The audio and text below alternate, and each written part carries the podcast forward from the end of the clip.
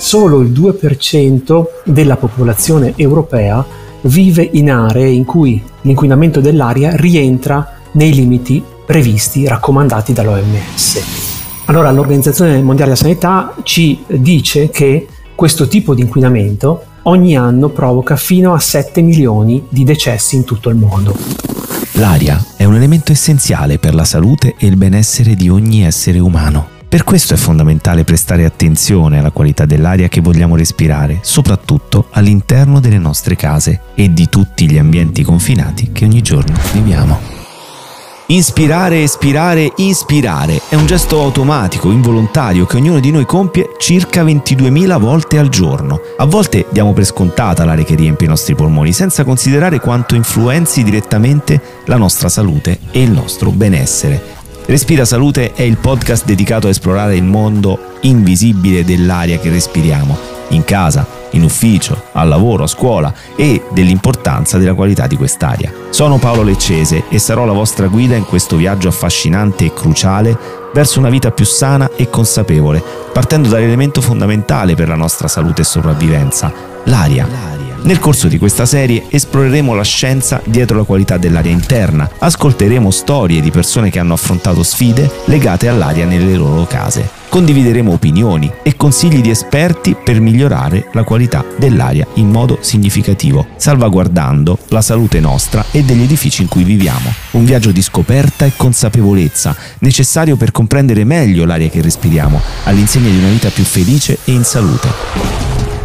Nella puntata di oggi di Respira Salute abbiamo in eh, collegamento il dottor Alessandro Marcon che si occupa di ricerca in ambito di epidemiologia e statistica medica dal 2004. I suoi principali campi di interesse sono epidemiologia delle malattie respiratorie nella popolazione generale, valutazione degli effetti dell'esposizione a inquinanti ambientali, in particolare i di origine industriale, applicazione di metodi statistico-epidemiologici negli studi osservazionali, utilizzo di dati sanitari correnti e valutazione dei servizi sanitari. Attualmente è impiegato al Dipartimento di Diagnostica e Sanità Pubblica dell'Università di Verona. Benvenuto. Grazie, buongiorno. Allora, a proposito di approfondire il tema che stiamo trattando in questo, in questo podcast, eh, volevo chiederle qual è l'attuale stato dell'inquinamento atmosferico in Europa e come influisce sulla salute pubblica, causando malattie croniche e decessi prematuri. Prima dobbiamo eh, intenderci su che cosa intendiamo per eh, inquinamento atmosferico. Dobbiamo partire da una data storica, il 22 settembre 2021 l'Organizzazione Mondiale della Sanità pubblica un report eh, rivoluzionario che contiene i nuovi eh, livelli di riferimento per l'inquinamento dell'aria. Per la tutela della salute l'OMS prevede che eh, le polveri più sottili, quelle che chiamiamo PM2.5, debbano essere al di sotto dei 5 microgrammi metro cubo. Per intenderci, l'attuale soglia di legge in vigore in Europa, ma anche quindi in Italia, prevede 25 microgrammi metro cubo, quindi è molto più alta uno studio dell'Università di Utrecht e di un centro di ricerca svizzero ha valutato lo stato di esposizione della popolazione europea. Questo è stato ripreso di recente dal Guardian in un'indagine e mostra che solo il 2% della popolazione europea vive in aree in cui l'inquinamento dell'aria rientra nei limiti previsti, raccomandati dall'OMS. Allora l'Organizzazione Mondiale della Sanità ci dice che questo tipo di inquinamento ogni anno provoca fino a 7 milioni di decessi in tutto il mondo. La notizia positiva è che di recente la Commissione europea ha approvato un documento eh, che prevede un aggiornamento dei eh, limiti previsti dalla normativa e quindi si scenderà per esempio per le PM2.5 a 10 microgrammi metro cubo entro il 2030 e sarà prevista un'ulteriore discesa fino a 5 che è il limite previsto dall'OMS entro il 2035 eh, dove si trova l'inquinamento. In Europa è la parte orientale quella più inquinata, con la Macedonia del Nord al primo posto, seguono altri paesi dell'est come Serbia, Polonia, Romania, Ungheria, Slovacchia e Albania. Però alti tassi di particolato fine si trovano in Italia, specialmente nella pianura padana, una zona fortemente industrializzata. La localizzazione di inquinanti dipende anche dall'inquinante stesso, per esempio le polveri sottili sono più diffuse nel territorio, mentre per gli ossidi di azoto l'inquinamento è più localizzato nelle grandi città. L'Italia è classificata al primo posto nell'Unione Europea per le morti premature legate a particolato sottile PM2.5, biossido di azoto, NO2 e ozono. Quali sono le principali fonti di queste particelle inquinanti nel nostro paese e quali sono gli effetti sulla popolazione e soprattutto ci sono fasce di popolazione tipo bambini o anziani più esposte?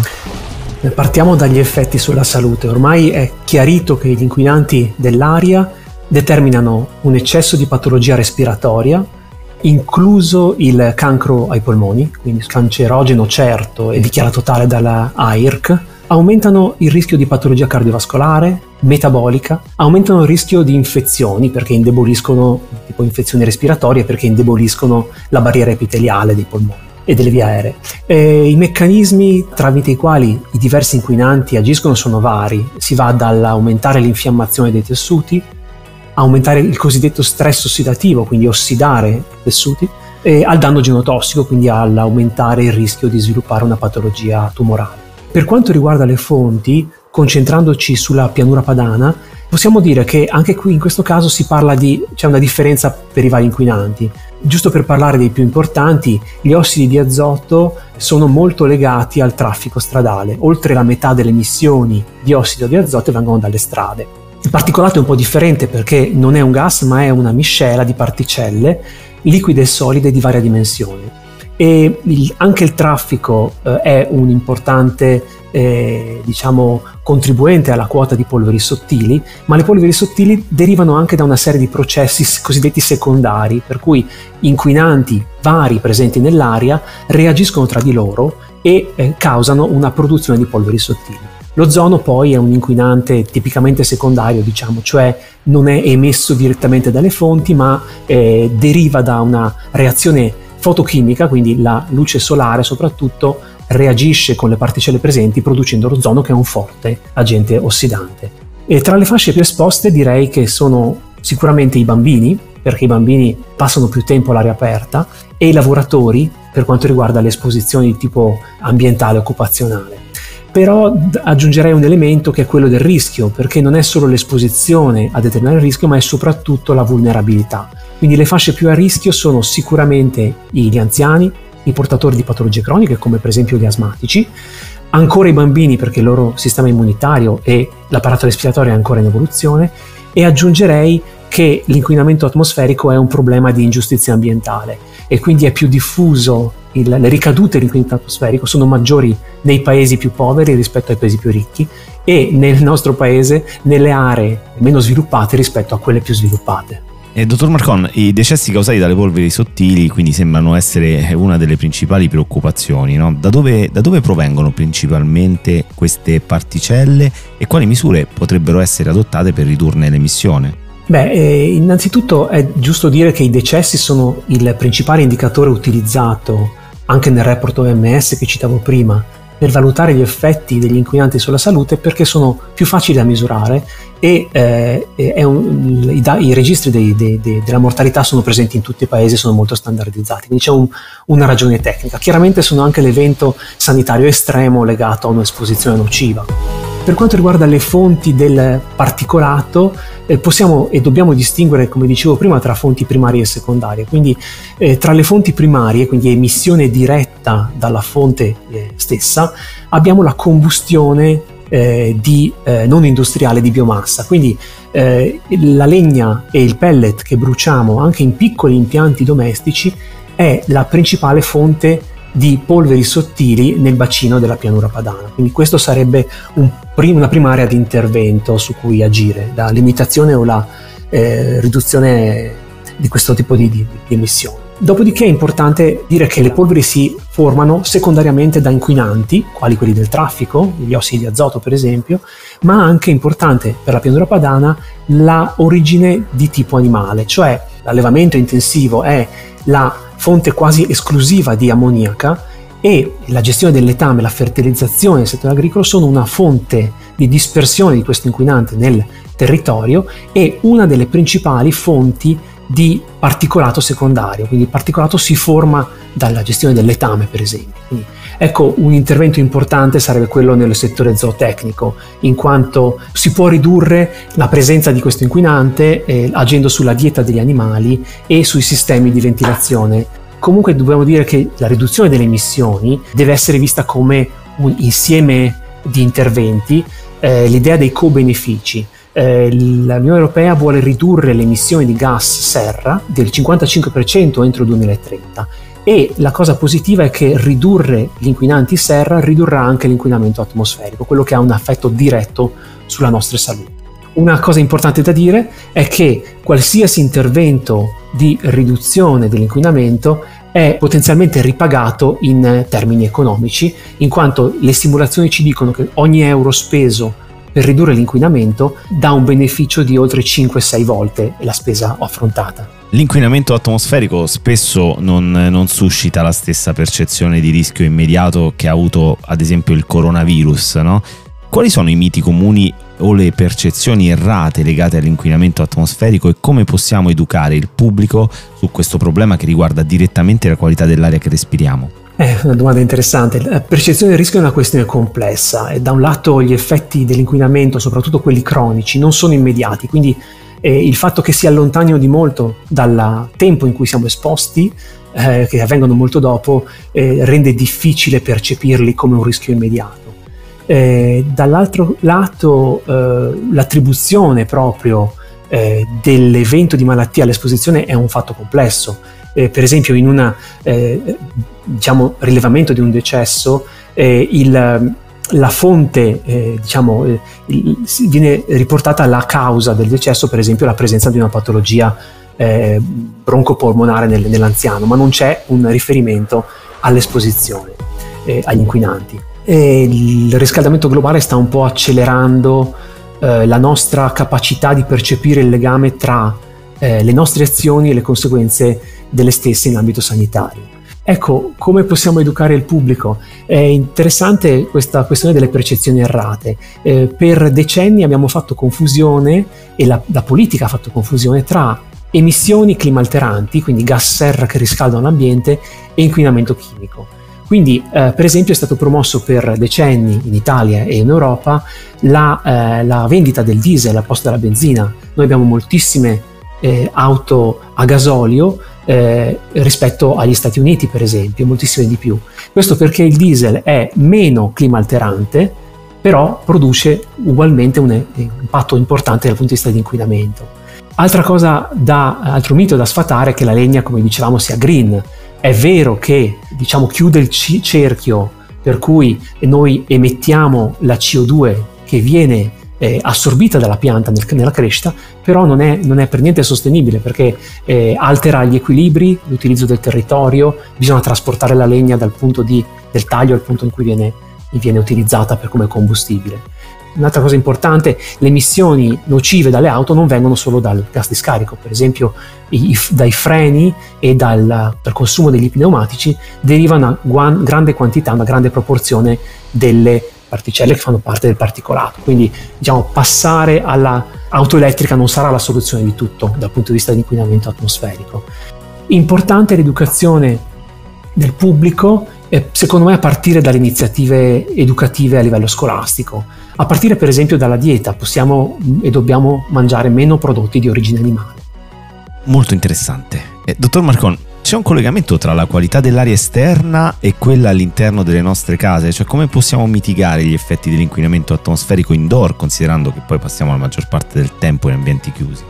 Giusto, ehm, allora sicuramente c'è un'infiltrazione degli inquinanti dall'esterno verso l'interno delle nostre abitazioni. Però questo non è uguale per tutti gli inquinanti. Allora, eh, per esempio il particolato, gli ossidi di azoto, eh, sicuramente entrano dalle nostre finestre, quindi eh, li troviamo come f- all'interno delle nostre case ma derivano dall'esterno. Altri inquinanti come per esempio l'ozono sono diciamo meglio eh, trattenuti all'esterno in qualche modo.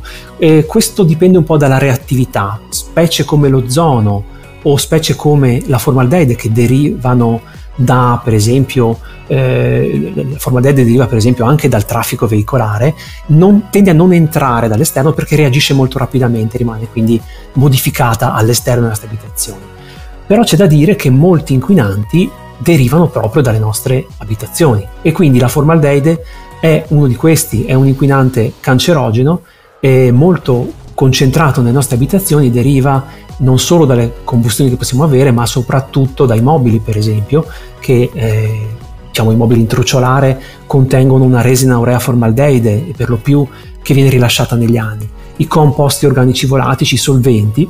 E una cosa importante è che le nostre case diventano sempre più isolate dall'ambiente esterno e questo è molto positivo dal punto di vista del eh, risparmio energetico, però ha una eh, controfaccia che diventano eh, in qualche modo eh, trattengono, tendono a trattenere di più gli inquinanti interni. uno studio recente, pubblicato un report della Public Health Alliance eh, europea, eh, ripubblicato nel maggio 2023, conclude che gli inquinanti che derivano dall'utilizzo del gas a uso cucina ha ricadute sulla salute dei bambini e sulla salute degli adulti. Per esempio aumenta il rischio, pro- problemi di sviluppo eh, del, del cervello dei bambini e inoltre ha effetti negativi anche sul sistema nervoso e respiratorio degli adulti. Quindi in generale dobbiamo evitare se il più possibile le combustioni all'interno eh, delle nostre abitazioni, gli incensi e i profumatori d'aria non migliorano l'aria ma la peggiorano, quindi dobbiamo evitare in tutti i modi questo tipo di combustioni e eh, il ricambio d'aria potrebbe essere fatto per esempio nelle ore centrali della giornata in inverno quando eh, le condizioni meteorologiche sono tali da trattenere negli altri orari al suolo eh, gli inquinanti e quindi ridurre la dispersione degli inquinanti per esempio da traffico. Dottor Marcon, quanto è importante la filtrazione dell'aria per garantire un ambiente domestico o scolastico più salutare? Ecco, questa è un'area eh, di ricerca in rapido sviluppo. Ehm, dobbiamo distinguere tra purificatori d'aria che agiscono filtrando l'aria ma non scambiandola con l'esterno e sistemi di filtrazione che invece prendono l'aria dall'esterno, la filtrano e la emettono nell'ambiente interno. Ehm, la, questo tipo di sistemi sta prendendo, eh, diciamo, eh, è sempre più di interesse nell'ambito della prevenzione eh, delle ricadute delle malattie respiratorie. Uh, un report molto importante 2023 uh, su una patologia che è la patologia respiratoria broncostruttiva dell'anziano, che si chiama BPCO come sigla, broncopneumopatia, eh, conclude che eh, l'utilizzatore dei eh, sistemi di pulizia dell'aria, air cleaners, eh, riduce drasticamente le concentrazioni di polveri sottili all'interno delle abitazioni e può ridurre la esacerbazione di malattia eh, dell'oltre del 70%. Eh, per esacerbazione di malattia intendiamo quel peggioramento improvviso della patologia nel soggetto che ha una patologia cronica, patologia respiratoria, che richiede per esempio nel soggetto anziano con broncopneumopatia l'utilizzo di corticosteroidi eh, sistemici o l'utilizzo di antibiotici. È chiaro che però è un'area di ricerca ancora in via di sviluppo e sarà importante il progetto eh, necessaria, progetto della provincia autonoma di Bolzano, nel quale sono coinvolto, che studierà l'efficacia dei sistemi di filtrazione dell'aria nel prevenire i problemi di salute nei bambini in età scolare. Bene, io ringrazio e saluto il eh, dottor Alessandro Marcon di averci dato questa, queste, questi approfondimenti molto molto interessanti che riguardano comunque il nostro respirare sano in ambienti indoor e outdoor. Grazie ancora. Grazie mille dell'intervista, arrivederci. Sentiamo ora il parere di Lorenzo Folladore, Group Communication Manager di Healthy Gruppo Alpac, in merito a quanto ci ha appena riferito il dottor Alessandro Marcon. I dati che emergono da questo contributo dipingono uno scenario duro da guardare in faccia, ma con il quale dobbiamo confrontarci eh, per partire ovviamente da una nuova consapevolezza, alla consapevolezza legata ai possibili rischi eh, dell'aria che respiriamo ogni giorno nei nostri spazi di vita, di lavoro e di aggregazione. Una percezione del rischio che come abbiamo capito è ancora piuttosto bassa. L'aria eh, è un alimento che quotidianamente assumiamo attraverso 22.000 respiri e parliamo di 12.000 litri d'aria o un equivalente di 8 litri d'aria per minuto. Quindi eh, vediamola da questo punto di vista, siamo sempre più attenti nella scelta del cibo sano che vogliamo mangiare o far mangiare ai nostri figli, scegliamo scrupolosamente e con attenzione l'acqua che beviamo, eppure troppo spesso ancora eh, non abbiamo la stessa attenzione sul fattore aria, un alimento essenziale per il benessere del nostro organismo. Un'altra considerazione, il tema dell'inquinamento dell'aria, ehm, anche per come è stato inquadrato oggi, può sembrarci qualcosa di enorme, un qualcosa totalmente al di fuori della nostra portata. Questo in parte è vero, ma in parte è anche utile ricordarci che possiamo comunque avere dei margini di scelta rispetto all'esposizione all'aria Partiamo ad esempio iniziando a pensare all'aria che ci circonda e che respiriamo non solo all'aperto, ma anche all'interno di un'aula scolastica, negli uffici o semplicemente nelle nostre case, luoghi dove trascorriamo circa il 90% del nostro tempo. Ecco, ho trovato interessante eh, la riflessione fatta anche sul tema degli inquinanti esterni che possono infiltrarsi appunto negli spazi di vita, come le polveri sottili, lo smog oppure i pollini. Eh, pensiamo che cosa può entrare in casa semplicemente aprendo le finestre più volte al giorno, come viene raccomandato in molte linee guida, eh, quando siamo in certe aree geografiche o in certi momenti della giornata. E di conseguenza è molto interessante riflettere sul ruolo della filtrazione dell'aria. Oggi una componente quanto mai indispensabile negli impianti VMC e comunque nelle tecnologie legate alla, diciamo, al trattamento dell'aria per assicurarsi che l'aria che porto nella mia casa, nel mio ufficio o all'interno di una classe scolastica possa essere un'aria salubre, ricca di ossigeno ma priva di contaminanti che possono deteriorare il mio habitat. Bene, allora ringrazio Lorenzo Follatore di essere stato testimone e aver dato queste considerazioni preziose rispetto a quanto ci aveva appena detto il dottor Alessandro Marcone. Ricordo Lorenzo Follatore, Group Communication Manager di Elti, gruppo Alpac. Grazie Lorenzo. Grazie a te Paolo. L'inquinamento atmosferico è un problema che riguarda ciascuno di noi ogni giorno, ma abbiamo il potere di fare scelte consapevoli per migliorare la qualità dell'aria intorno a noi e dentro le nostre case. Rimanete connessi e iscrivetevi al nostro canale podcast su Spotify o Apple Podcast per non perdere il prossimo episodio. Se avete domande o volete condividere le vostre esperienze, potete raggiungerci su healthier.com e sui canali social. Grazie e alla prossima puntata di Respira Salute.